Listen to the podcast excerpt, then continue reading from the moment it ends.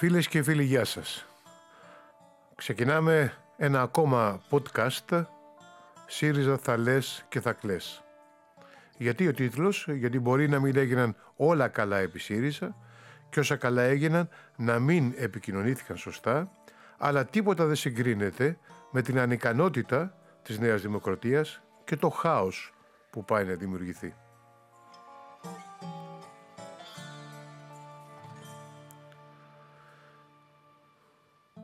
Και επειδή καλό είναι να λέμε τα πράγματα με το όνομά τους και με ντοκουμέντα, κάθε εβδομάδα συγκεντρώνω τα διαμάντια της κυβέρνησης της Νέας Δημοκρατίας σε ένα μικρό ημερολόγιο. Αν θέλετε να διαβάσετε και τα προηγούμενα κατορθώματά της, μπορείτε να τα βρείτε στο tvxs.gr.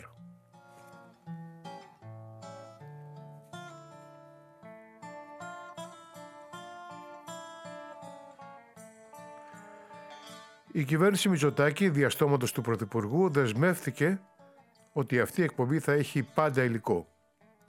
Θα κάνουμε την χώρα αγνώριστη, έγραψε σε ένα άρθρο του στην Καθημερινή.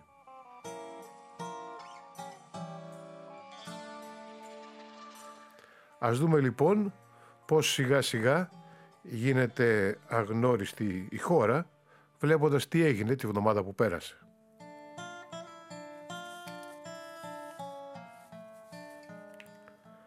Κάγκελα παντού, παντού και στο Αιγαίο.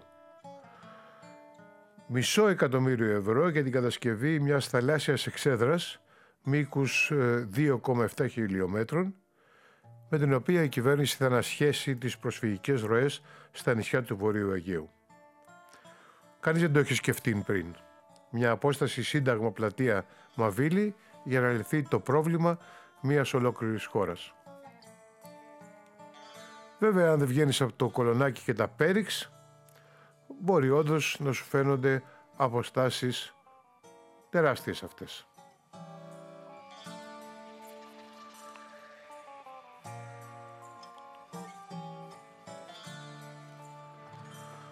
Πάντως το διεθνές ε, ρεζίλεμα έγινε. Το γερμανικό περιοδικό Spiegel σχολίασε.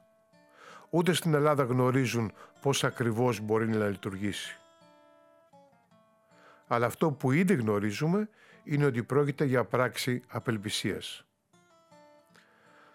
Μια άλλη έγκυρη εφημερίδα, η Deutsche Zeitung, έγραψε το τείχος φυσικά μπορεί εύκολα να παρακαμφθεί, ενώ η Ελλάδα δεν μπορεί να περιφράξει όλα τα νησιά της μπροστά στα τουρκικά παράλια. Μία ακριβή και παράλογη ιδέα.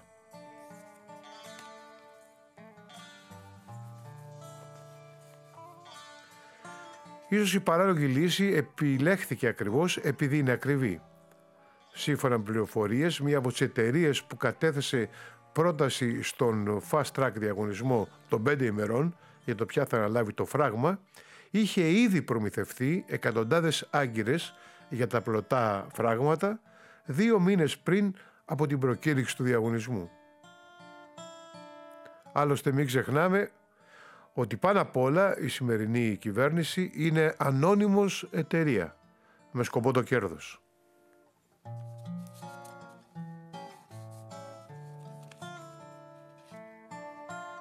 Νέα κατορθώματα της Υπουργού Κεραμέως. Ο Υπουργός Παιδείας φιγουράρει σε κάθε εκπομπή σε τέτοιο βαθμό που αρχίζω να σκέπτομαι μήπως χρειάζεται και τη δική της ενότητα. Το δικό της κεραμίδο podcast.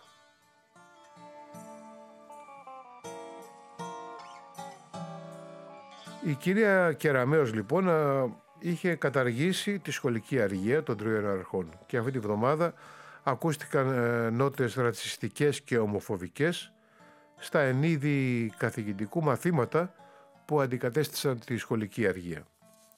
Στο σχολείο της Αγίας Παρασκευής ε, Αττικής, μαθήτρια του γυμνασίου αποβλήθηκε επειδή δήλωσε ότι είναι άθεη.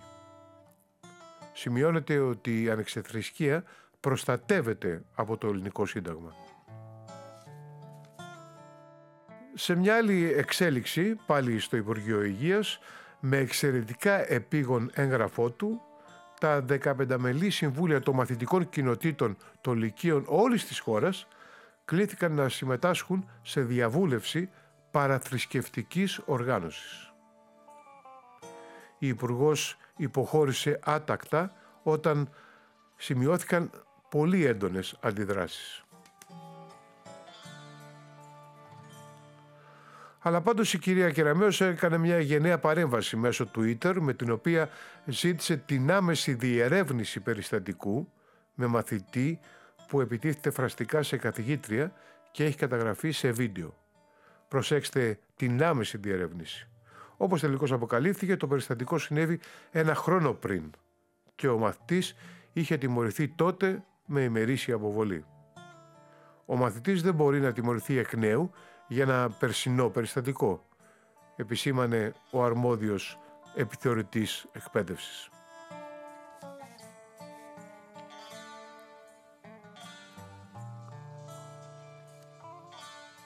Μυστικό παραμένει και ο μισθός που θα λαμβάνει ο δημοσιογράφος ε, κύριος Παπαπαναγιώτου, ο οποίος ανήκε προεκλογικά στην ομάδα επικοινωνίας Μισοτάκη και τώρα προσελήφθη στην κρατική εταιρεία Κτηριακές Υποδομές Ανώνυμη Εταιρεία. Σε μία ακόμα κίνηση ανταμοιβή των πιο φανατισμένων αντισύριζα διαδικτυακών αγωνιστών εντός εισαγωγικών, η Υπουργός Παιδείας επέλεξε τον κύριο Καλογύρου για πρόεδρο του Διεπιστημονικού Οργανισμού Αναγνώρισης Τίτλων, Ακαδημαϊκών Τίτλων και Πληροφόρησης.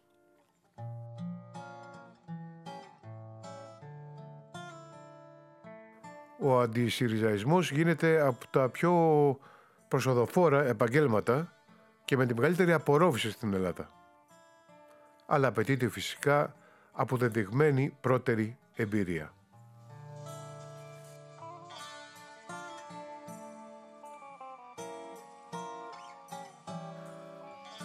Εξαιρετικά ευφυείς και κινήσεις της κυβέρνησης και στο ποδόσφαιρο. Το αποτέλεσμα η χώρα χωρίστηκε σε βόρειους και νότιους.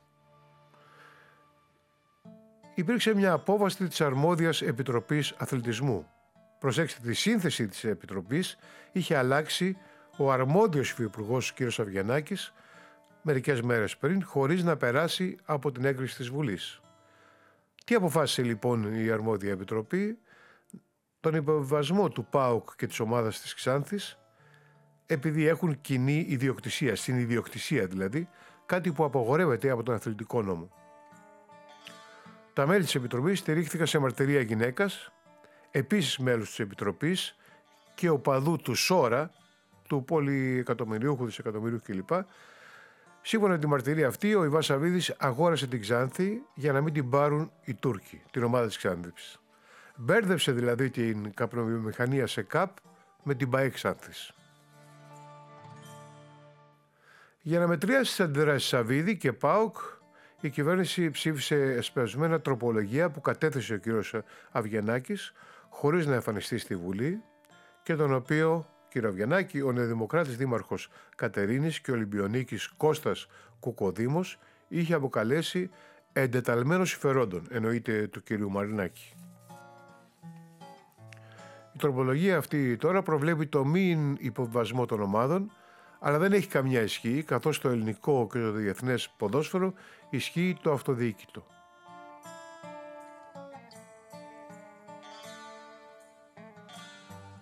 Αυτοδιοίκητο το σίγουρο είναι ότι έχει και ο κύριος Αντώνης Σαμαρά στη Νέα Δημοκρατία.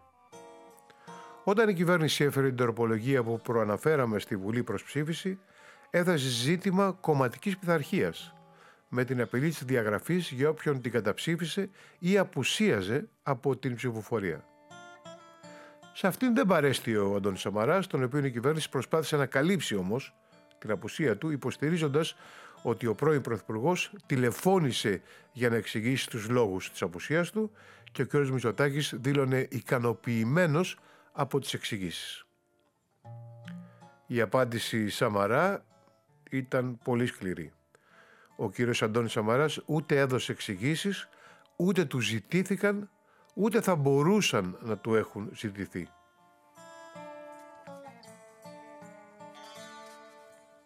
Η υπερπάοκ η αβάσιμη ανεφάρμοστη τροπολογία δεν άρεσε ούτε στον ιδιοκτήτη του Ολυμπιακού κ. Μαρινάκη. Έτσι αποκάλυψε μέσω των ε, ΜΜΕ που ελέγχει ότι τελικώς οι συντάξεις μειώνονται. Αντίθετα με όσα ψευδός υποστήριζε μέχρι τότε η συντονισμένη φιλοκυβερνητική προπαγάνδα. Τα νέα έγραψαν ακόμα χειρότερα πράγματα. Για την τροπιαστική για την ελληνική πολιτεία, ντροπολογία για το ποδόσφαιρο, δεν υπάρχουν λόγια, έγραψαν. Ο Μητσοτάκης διέγραψε μεν το Ζαγοράκι από το κόμμα, γιατί ο τελευταίος σχεδόν εκβίασε την κυβέρνηση στην υπόθεση του υποβιβασμού Πάο Ξάνθης. Αλλά από την άλλη προώθησε και ψήφισε σύσσωμη η παράταξή του στη Βουλή, ακριβώς αυτό που ζητούσε ο Ζαγοράκης. Πρόκειται, συνεχίζει η εφημερίδα, για τον απόλυτο εξευτελισμό θεσμών αλλά και πολιτικής. Και επειδή τίνει να κάνει το λάθος να πιστέψει ότι η παραμονή του στην εξουσία θα εκτείνεται στο διηνεκές, μιλάει για τον κύριο Μητσοτάκη, σε αυτόν απευθύνεται, καλόν είναι να προσγειωθεί στην πραγματικότητα. Και κάτι ακόμη, τελειώνει η εφημερίδα. Τα γκολ που πανάνε περισσότερο είναι τα αυτογκολ και ο ίδιος χρεώνεται ήδη με δύο.